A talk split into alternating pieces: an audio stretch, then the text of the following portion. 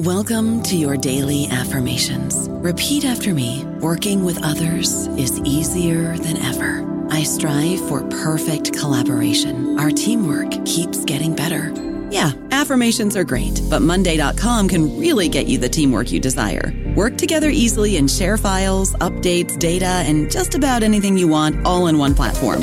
Affirm yes to start. Or tap the banner to go to Monday.com. It is Ryan here, and I have a question for you. What do you do when you win? Like, are you a fist pumper? A woohooer, a hand clapper, a high fiver. I kind of like the high five, but if you want to hone in on those winning moves, check out Chumba Casino. At chumbacasino.com, choose from hundreds of social casino style games for your chance to redeem serious cash prizes. There are new game releases weekly, plus free daily bonuses. So don't wait. Start having the most fun ever at chumbacasino.com. No purchase necessary. VGW Group. Void where prohibited by law. See terms and conditions 18+.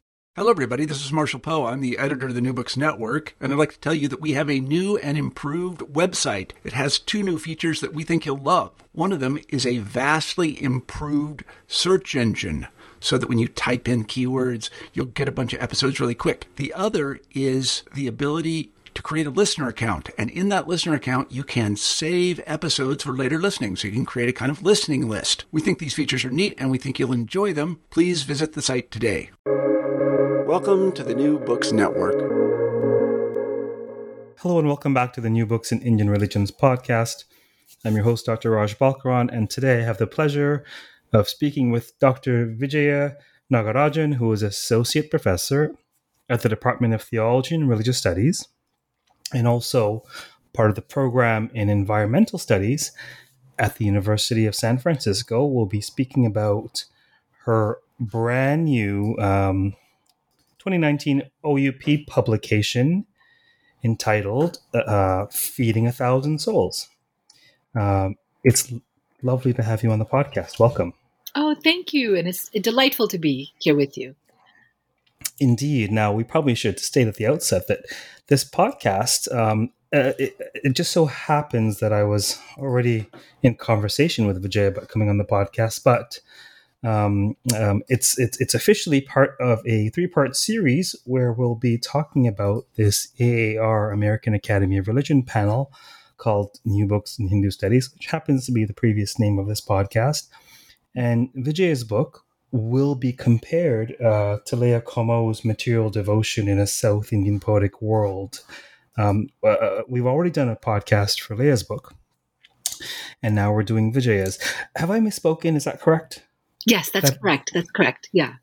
Fantastic. I believe there's another book as well that's on the panel. So that's why I don't have the full. There is indeed. There's Shankar Nair's Translating Wisdom. I've just interviewed him. Oh, great. His book is being compared to Patton Burchand's Genealogy of Devotion. So it just worked out that of the ones being compared, I had a previous one already, and one of you was newly interviewed. So it should be an interesting panel indeed. Yes. Now, aside from this panel, let's zoom in on your book. Your book is about a very specific phenomenon. What's your book about? The book is about a popular women's ritual art tradition called the kolam, which is spelled Kolam, and it's a Tamil word that means beauty and form. And it's a practice that's performed. It's hard to count how many people, but I would, because so many Tamil women do it, millions of Tamil women do it every morning throughout the state of Tamil Nadu and also wherever Tamils have migrated. Throughout the world. And it's made with rice flour, and it's done in the old days. It was not such old days, but like 30 years ago when I started looking at this, it was done early in the morning before sunrise. And it could take anywhere from 2 minutes to 3 hours. And they're just beautiful geometric and figurative rice flour designs to honor the goddess Lakshmi and to honor the goddess Bhudevi and many, many other reasons. So my book is really a kind of, I think of myself as a translator in a way. So I'm an ethnographic translator, so an anthropologist and art historian And I really spent many years in India, in Tamil Nadu, traveling to villages and towns and cities and getting up early in the morning and interviewing women throughout the day on this practice. So it's really been a kind of puzzle working out. The book is a working out of a puzzle of how something so ephemeral like rice flower designs that disappear after a few hours can have so many different layers of meanings embedded within them, both that are both visible and invisible. And so it's been a life work, and it's been just a great honor to actually, and privilege of being able to delve into this tradition. Yeah. So before we talk about the various levels of meaning that you discuss in your book, yeah, tell us the backstory. How did this become an object of scholarly study for you? I think that's almost a book length answer, but I'm going to try to. Oh, good. I love Puranas. So, I'll ask a question about the backstory and you'll have another Shastra emerge from the backstory. My first chapter is actually the backstory, because I wanted people, especially future scholars, to understand how kind of happen chance and serendipitous, like something that comes into your hands or you pay attention to, or something that's been invisible that you have had as embedded in your landscape in your childhood, and that you've always been asking the question of why. But then in order to be able to answer that question, why, you have to run into certain figures and people, and then it's like a gigantic weaving, But really, I would say, I was born in India in a village called the Anangudi in Tanjavur District, and then was raised in New Delhi and Washington, D.C. back and forth as a child, and then immigrated officially as a teenager. And wherever my family was living, my amma would make one of these kolams every morning before sunrise, around 4:30 in the morning.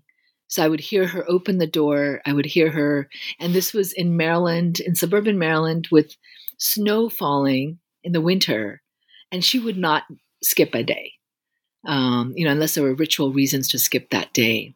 And so it just really moved me deeply, to see my grandmother and my aunts make it in our ancestral village, my mother make it in front of our government flat in Delhi, and then our suburban townhouse in Maryland. And so I always wondered, why does my mom do this every morning? Why? What compels her to do this?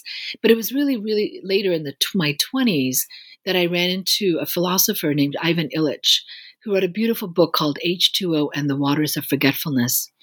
And he asked me, he was working on it was back then in the 80s when people were working on index cards, and those scholars still do that. But so he had an index card on the kolam. And after dinner in Claremont, there was a whole group of us, and he said, Vijaya, can you tell me something about the kolam? And I said to him, and I'm embarrassed that I said this at the time, I said, oh, it's just something my mother does. There's really nothing to say about it. But, if you want to ask me questions, I'll show you one tomorrow morning, and then you can ask me questions. And we ended up talking for 4 hours. He asked me tons of questions. I couldn't answer any of them.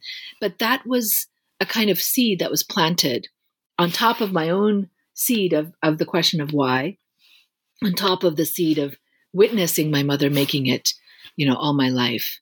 And it really, it really brought, and then the Smithsonian, I was invited by the Smithsonian for the Festival of India in 85 to organize my mother and myself to do kolam as part of this, it's sort of one of the main exhibits on the mall.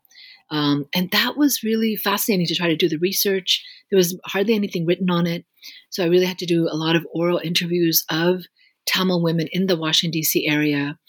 And I became a feminist when I was 12 in 1973 and an environmentalist around the same time. And I just, my feminist ires were aroused. I was like, why is there no book written on this of a women's ritual practice that's done by many Tamil women? But I didn't. It wasn't until a few years later that I made it the topic of my dissertation in South Asian Studies at UC Berkeley.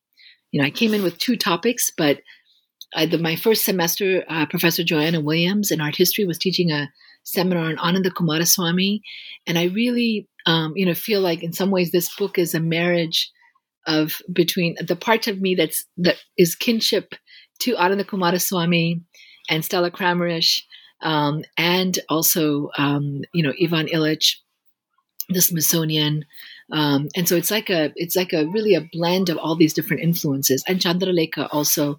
And I met so many friends along the way. It's really, I can't imagine my life apart from the kolam. So it's really been, like a 50-year journey in some ways. And in a lot of ways, that's what the book is. The frame tale, in a way, is of my kind of discovery of its importance and vitality in my own life, and documenting its importance and vitality to hundreds and hundreds of women. And that really reflects millions of women's practices. And I think for me, it's not just about the kolam in Tamil Nadu, but it's also about all the parallel women's ritual art traditions throughout India. So the Alpana in Bengal, the Muggu in Andhra Pradesh, the Rangoli, of course, which is sort of the most popular, which is in Karnataka and Maharashtra, and Mandana in Rajasthan, and many, many other ritual art forms. So it's almost a book that reflects the kind of philosophical underpinnings of a women's ritual practice in Hinduism that is, not in Tamil Nadu is where it's performed every single day, but throughout India, it's performed at big ritual occasions like Diwali and, someone's birthday or things like that. And so really it's like 400 million Hindu women do this kind of practice at some time during the day. And that's a significant part of the population of the world, so this is really a kind of unpacking of a popular Hindu women's ritual, and just the amazing layers of complex, literary, ethnographic and anthropological, art historical, aesthetic, and mathematical, it turns out, and design significances and symbolism that is sort of embedded within the tradition. Why is the kolam a women's ritual? It is and it isn't, actually. I mean, it is a women's ritual for sure. But in fact, men do perform it as a ritual when they're the foundations of a temple or a particular, fire ceremony for Agni. But it's done, not necessarily secretly, but it's done without kind of sort of visible annotation of it. It's done as an integral part. And sometimes women will also be called in to do the ritual, the kolam, at the foundational level as well, like before the bricks are laid, etc. But sometimes men will also do it. But I think one of the primary reasons that it's become, that it's a women's ritual art, is that it is a kind of enactment or performative ritual of women's role as protectors of the household. And so it's the first ritual act of the day, and it's done as a kind of ritual announcement to the world that all is well in that household, and that household has the capacity to be generous to strangers, to beggars, to anyone who has need of food, that it has an abundance that day. It's not in need, ritual need itself. It's in a state of ritual abundance. So I think that's one of the reasons. I think, gender-wise, I think that women, partly it's the goddess tradition. It's part of the practice for the goddess Lakshmi, and so there's a kind of ritual relationship between the woman of the house, who's considered to be the Lakshmi of the household, and the generic mythological goddess Lakshmi. And so it's a way of attracting. The kolam is supposed to be designed to attract the attention of the gods and goddesses that are, supposedly, floating in the sky, during the Brahma Muhurtam, during that time, the phase of time right before sunrise. So it's supposed to be done before the first rays of the sunlight hit the first threshold of the house. It's also done, as I mentioned a little bit before, that it's done as a practice to honor the goddess Bhudevi and Bhumadevi, the earth goddess. And the idea is that there are so many actions that we do as human beings throughout the day that offend her, that hurt her, that cause her pain, that this is a kind of, before we do it, a kind of acknowledgement that we are hurting you and forgive us. So I think there's a kind of, gender relation link between sort of the mythological divine female figures and the kind of divinized female householder that gets articulated through this practice. So it's a kind of bridge making. I would also say that, in some ways it's a, at another level, it's a boundary marker between the ritual status of the household and the public space, or what I would call the commons, which is another part of my work. But so I think it's also an interesting threshold container. So that's a long answer to your question. I've said it before, I'll say it again. It's always about the scenic route, and my questions are always meant to be generative. I always ask these naive questions to see what will come. And one such question is something you touched on in passing, and it's, why is your book called Feeding a Thousand Souls? Thank you for asking that question.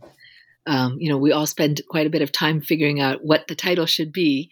And so I played with a lot of different titles. Feeding a Thousand Souls, each of the chapters is constituted around, besides the frame tales of the introduction and the epilogue, around one of the reasons that women gave me for making the kolam.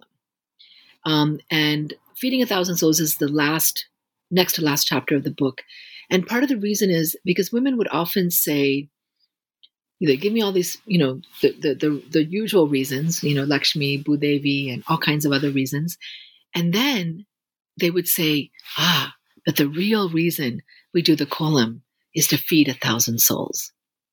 And what that referred to is that it's because it's edible art.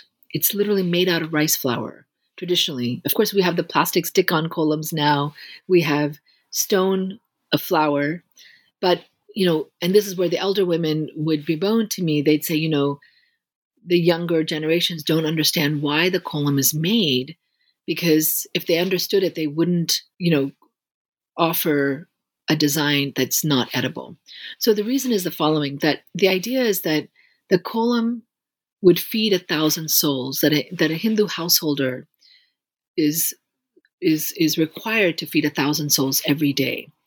And how do you do that? If you're a big king, you can feed 1,000 souls, 1,000 human souls. But it's just as good for your sort of positive karma accumulation to feed 1,000 animal souls.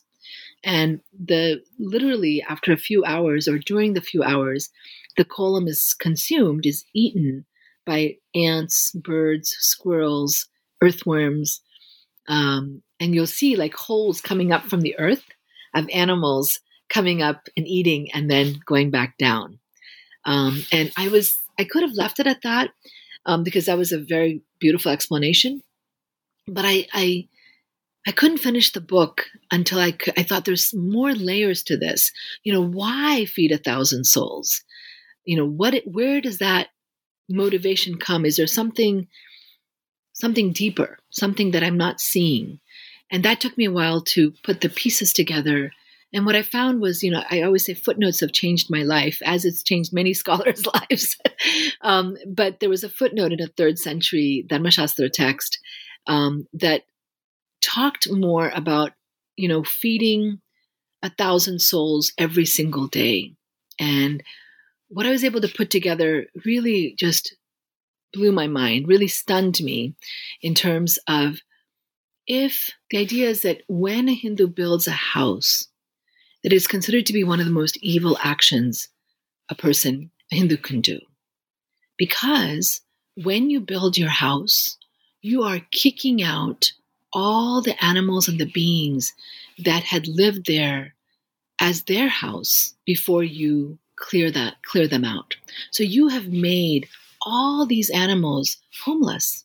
And no matter how much good karma you accumulate, you are never able to compensate for the sin of making all these animals homeless in the same space as how you build your house.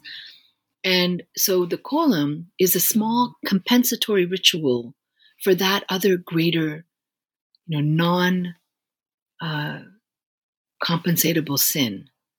When I put that puzzle together, I've worked with, as an activist, I've worked with Native American Indians in some of my other work, but I've just never heard of this kinds of sensitivity to the impact of a householder on the ecological surroundings of the house. It really, in terms of our climate crisis, in terms of our environmental crisis, I just thought it's an amazing clue as to the necessity for us worldwide to develop a deeper sensitivity to the true nature of our actions. Something that seems as innocent as building a house, for oneself that one needs, and being made aware, for myself from this 3rd century BCE footnote, the Dharma Shastras, and then of course, it's like forgotten knowledge in a way, and it's like putting the pieces together, out of the oral traditions, which is what the kolam mostly is in, and then tying and then figuring out the sources of some of these knowledge traditions. When you look at like the idea of the traditional ecological knowledge paradigm, there's all these sort of layers of traditional ecological knowledge within Hinduism, Hindu texts, Hindu ritual practices, as there are in other religious practices as well. So that to me was kind of the culmination of all these, figuring out these puzzles, in the book. And so I thought, because we have moved in the last 50 years in my lifetime toward a more plasticized world and a more industrialized world, I wanted to alert the reader to that concept of feeding 1,000 souls. And really, I hope that, students, readers, and the general public, that this book can help us become more sensitive to the world around us and the actions that we do on the world. To me, it's like both a literal action, literal sort of uncovering of the knowledge, and can be used as a metaphoric tool for us as human beings at this moment in human history. And that's where I think the kolam is just astounding to me in terms of its it's layers of embedded knowledge. I don't know about you, but I'm very busy and I don't have a lot of time to cook. That's why I subscribe to Factor. Eating better is easy with Factor's delicious, ready-to-eat meals. Every fresh, never frozen meal is chef-crafted, dietitian approved, and ready to go in just 2 minutes. You'll have over 35 different options to choose from every week, including Calorie Smart, Protein Plus, and Keto. These are 2-minute meals. Factor meals are ready to eat and heat, so there's no prepping, cooking, or cleanup needed. They're flexible for your schedule. Get as much or as little as you need by choosing your meals every week. Factor is the perfect solution if you're looking for fast, premium options with no cooking required. Sign up and save. We've done the math, and this is important. Factor is less expensive than takeout, and every meal is dietitian approved to be nutritious and delicious. Head to factormeals.com/NBN50 and use code NBN50 to get 50% off. That's code NBN50 at factormeals.com/NBN50 to get 50% off. It's internalized wisdom really in action. Yeah. What are some of the other significations or meanings implicated in the kolam? Yeah, that's a great question. So each of my, I'll just, it's almost, Actually, sure. Just go through the chapters. Sure. Yeah. I will just read the titles. Just so a reader knows. So the 2nd chapter is called Following Lines of Beauty, and that's really my ethnographic journey. But chapter 3 is on rituals. So it's really trying to understand, how does the kolam operate in terms of its class of rituals? What are some other rituals that are like henna, that are parallel to this ritual form? And then thresholds is really a mapping of the kolam through sacred time and sacred space. So when and where are the kolams made and why? So that's a kind of mapping of that. And then Andal, one of my discoveries also early on Andal, one of the Bhakti poetesses from the 8th century, 9th century, is the first Tamil literary text that mentions the kolam, not as per se the kolam, but it's called mandala in that context. But it's clearly referred to a threshold design. It doesn't talk about rice flour. It talks about it being made out of sand. So that's very interesting. So that's kind of the first, because I looked at ancient Tamil Sangam literature as well to see if there were any references to the kolam. And there are references, many references to the word kolam, but they mean form and not the practice of the kolam itself. And so the first actual reference to a threshold design is Andal's mentioning of the mandala, which is, of course, a Sanskrit word. So we have mandalas, of course, much earlier in Sanskrit literature. So Andal is that chapter, and she has, poetic references. So I analyzed the context in which and the metaphoric resonances of the mention of the kolam. And then the next chapter is on the design. So there, I found all these different rivers of designs in the kolam, figurative, geometric, so all those different kinds. And then one of the surprising things for me was the mathematics of the kolam. So for the last 50 years, there's been many computer scientists and mathematicians who've explored certain genres, certain rivers of design, especially the pulli kolam, not the katta kolam, the pulli kolam, which is a grid of, laying down a grid of dots and having one continuous line crossing around each of the dots without crossing each line more than once. And those design traditions have been used by computer sciences for study of fractal grammars and all kinds of different infinity, symmetry, etc. And so there's a whole, I have boxes of articles. Could be, there's actually somebody working on just the kolam and mathematics, which I'm very grateful to. So this is really just a chapter to kind of initiate the reader of this whole world of ethnomathematics. And then I also discovered kolam competitions. And so that's one of the ways that the kolam, I think, stays very much alive. People are always asking me, is kolam still done? And it is very much so, because at Margari Masam, between mid-December to mid-January, is the heyday of the kolam making. And so people practice a lot in their notebooks. And there's a kind of informal competition and sometimes also formal competitions. So I look at three different competitions. And so there, so that's a really interesting sort of idea of how does a kolam competition rejuvenate itself continuously throughout the ritual year through these kind of subtle competitions between women on who's doing the best kolam. And now there's competitions in women's magazines and newspapers, and they're almost like track team meets, like sporting events.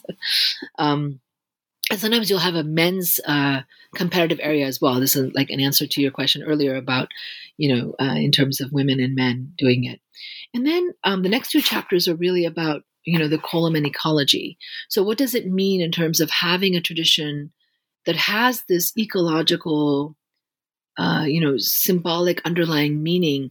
And what are the implications for actual actions of women and the community in spite of having these ecological prescriptions or proscriptions embedded within them? And it turns out it's a more complicated issue. It's not that there's a one-to-one correspondence between doing a ritual for Bhudevi, women are still throwing sanitary, soiled sanitary pads over the fence, into the public areas on Bhudevi. So it's almost as if by asking for forgiveness, then you don't necessarily let it affect you for the rest of the day. It's like, I've already asked for forgiveness, so therefore I just carry on with my daily life, right?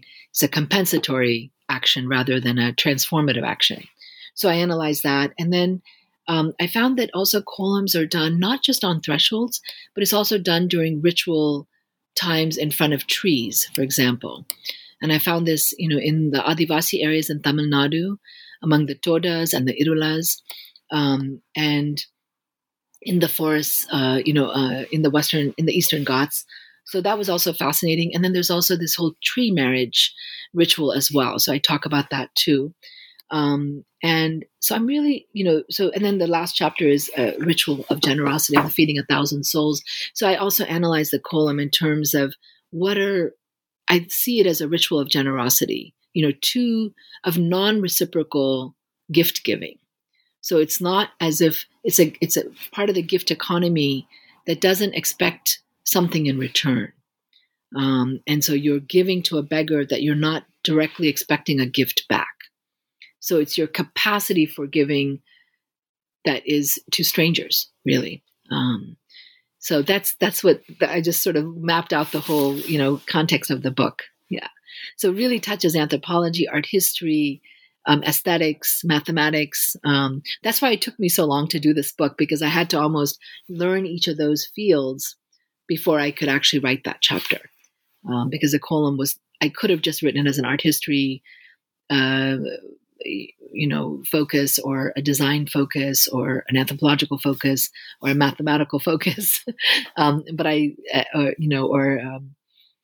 Sanskrit literary focus, or a Tamil literary focus. But I really wanted to do the whole compendium, so that took a while. It took a part of a lifetime.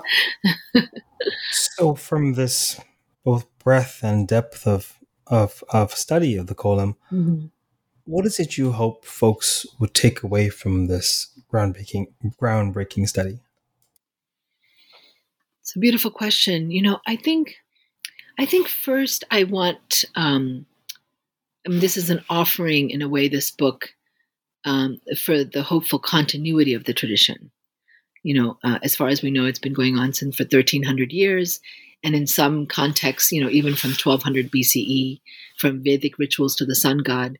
So it's a contribution toward the hope that it would continue for another 1,000 years, right?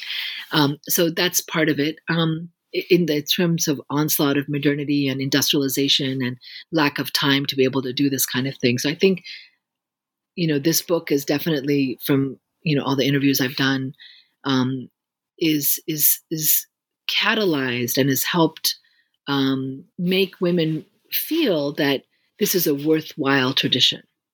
This is something, because when I was doing the research, a lot of people would say, not the women, but some men, not all men either, but they would just say, there's nothing to study in the kolam. It's exactly what I had thought, initially. What is there to say about the kolam? And so I think a lot of even women thought, it's just part of our household duties. There's really nothing more than a few phrases of what it might mean. So what I hope a reader would take from that, or a student of the kolam, is, many, many rituals, not just the kolam, and not just in Hinduism, but in many traditions all around the world, especially that women do, are kind of seen as cursory, as seen as superficial, as seen as just having a single meaning.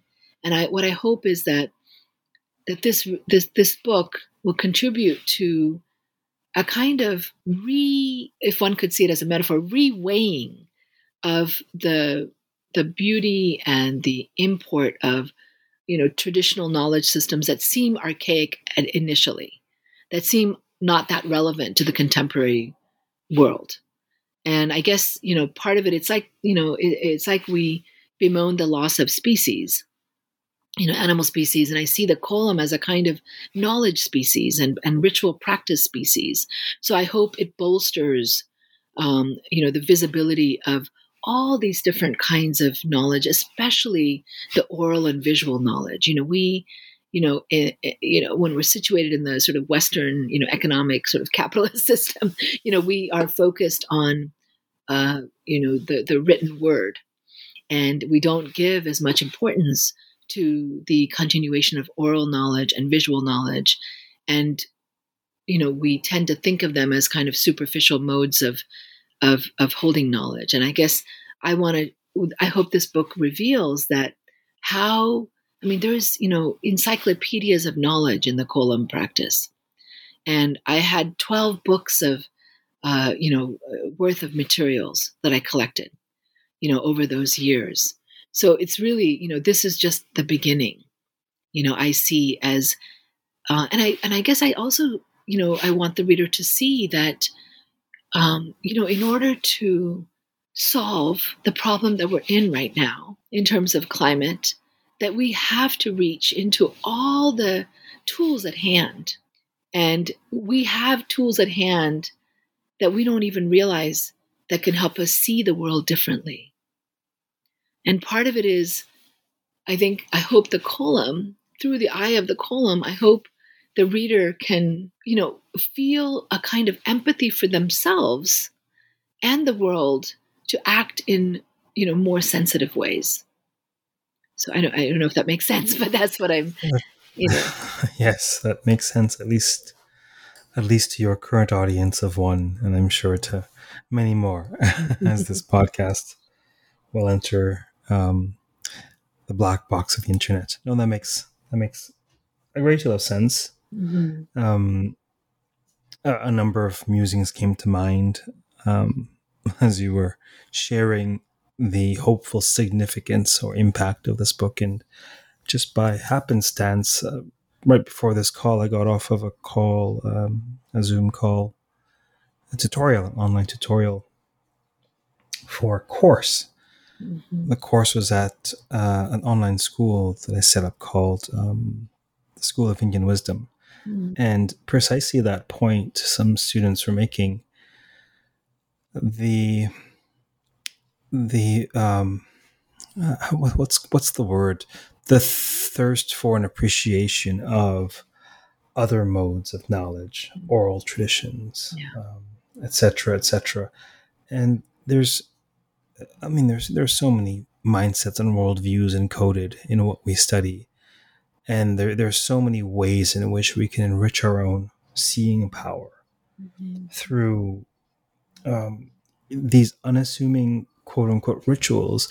What comes to mind is, in modern parlance, the word ritual is obviously can be most often a mechanical act. It's of the profane, of the sacred. It's a secular ritual, brushing one's teeth. And there are people who engage religious rituals in that manner. Mm-hmm. And yet, upon closer introspection, there's so much meaning, significant, there's so much behind why this has been kept around for centuries and beyond. And so it is a fascinating way to, the kolam is this beautiful kaleidoscope into culture. Yeah. And it also bespeaks the extent to which one specific phenomenon can be implicated in so many layers of the human experience. Yeah, exactly. Yeah, and I think it's a kind of counterweight to me of, in terms of the Western epistemological traditions of disciplinary boundaries. People talk about interdisciplinarity of two fields, or three or something, but this is like seven fields, This book, I had to really jump over a lot of fences. And figure out, okay, I need to get this knowledge. I need to understand how the kolam, in order to understand the kolam better, because that's where the women were leading me, the Tamil women that I was interviewing. So, and in conversation with. So I think, to me, part of the problem that we're in, as much as there's been so much beauty and wisdom and, unlayerings of knowledge in the scientific method, and in the scientific worldview, which I totally espouse, which I totally support. And I would say that the deep, single-minded focus, like even when we're doing a PhD thesis, I remember describing to my mom, who's mostly in the oral tradition, she said, "What is a PhD?" And I said, "Well, it's like looking at a carpet and taking one string of one section and really looking at it for some years." And then she was like, "Well, what happens to the rest of the carpet?" And I said, exactly. That's precisely, in a way, the epistemological break that happened, with the last 500 years, that we have kind of unhooked specific deep knowledge that we need to understand, but without, having the wherewithal to connect it to all the fields of action that it is naturally connected to. right? So then we see it in isolation and we cannot see the impact of that particular, whether it's, you know, the DD, whether it's DDT, we can't even, it seems radical to just record the impact of DDT, you know, on the surrounding systems, because the way that we've been taught to see is through the narrow discovery of DDT, right? So then we're not, you know, and that's why Rachel Carson's book, Silent Spring, was such a huge breakthrough, because she was able to, you know, as a naturalist, was able to jump across those borders. So I guess, you know, to me, like for us, with the tremendous deadlines we have in terms of climate, it's imperative for us to be able to hold the beauty of the specific knowledge, because I couldn't have done the Kolam book without that focus, you know, without that single-minded, you know, focus. So I also really respect and appreciate that tradition and that way of knowing. But I think at the same time, simultaneously, we need to keep hold of the embeddedness of that knowledge within the circles of knowledge making that it's located within. Because without doing that, we're doing a disservice to the specific knowledge itself and our own ability to see how things are connected to each other. No. Well, there's this.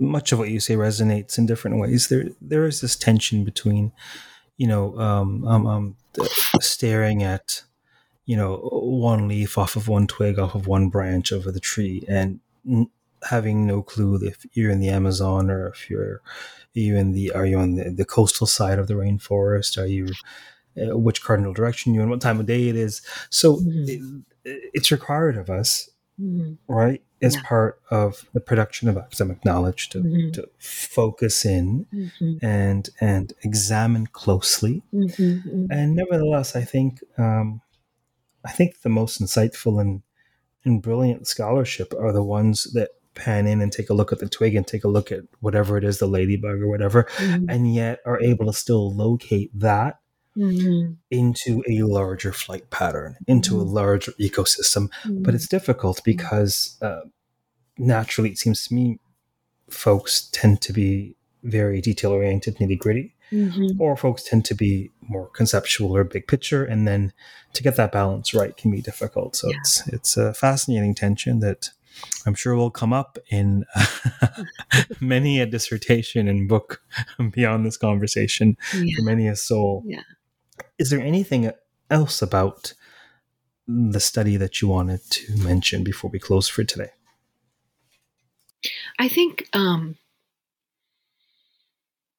that I find for myself in the sea of where we're located in human time and history at this moment, that the Kolam is of incredible beauty, is incredible vitality, is an incredible an eye into the world that can also give us enormous energy to deal with the world, you know, as it is. So I guess I see it as a kind of, Kolam literally means beauty in Tamil. And so I think, you know, how do we keep the presence of beauty within us and around us, at the same time recognizing all the chaos and the disasters around us? So I guess, you know, I was very moved. You know, I'm going to be doing an interview in a couple of weeks for an organization called the Archives in Bangalore. And I said, please, you know, can we do it in a year? Because I'd love to meet you guys. And, you know, and you know, the organizer said, you know, we need to hear about the Kolam from you now, because we are in such a, you know, we're in an emotional moment in India that we need to remember something like the Kolam, and it's going to give us enormous healing. Yeah. And I said, okay, I'll do this. Of course, I'll do this. Yes, you know, even though I want to meet you guys in person, and I'd rather see you guys in a year or two, you know. But amidst the enormous suffering that's happening right now with COVID, and so I think, you know, it was like one of the most moving requests I've ever had. So I guess that's where I think the Kolam and parallel rituals like that, I think, can help us, you know, increase our vitality. and energy to be able to deal with what is around us and what is happening to us. So I hope that does that for the reader as well. Oh, the vaccines can certainly help safeguard the body, but whereby do we tend to the soul? Yeah. Whereby do we... Yeah, exactly. Well, this has been such a joy, really. Yes, indeed. Thank you very much for appearing on the podcast today. Absolutely. Thank you. Thank you for having me and inviting me. You're welcome. For those listening, we've been speaking with Dr. Vijaya Nagarajan on her brand new OUP publication, Feeding a Thousand Souls, Women, Ritual and Ecology in India, an Exploration of the Kolam. This is our second of three interviews that are related to a panel at the upcoming meeting of the American Academy of Religion. The panel is called New Books in Hindu Studies. Until next time, stay safe, stay well, and keep contemplating the beauty of the kolam. Take care. Thank you.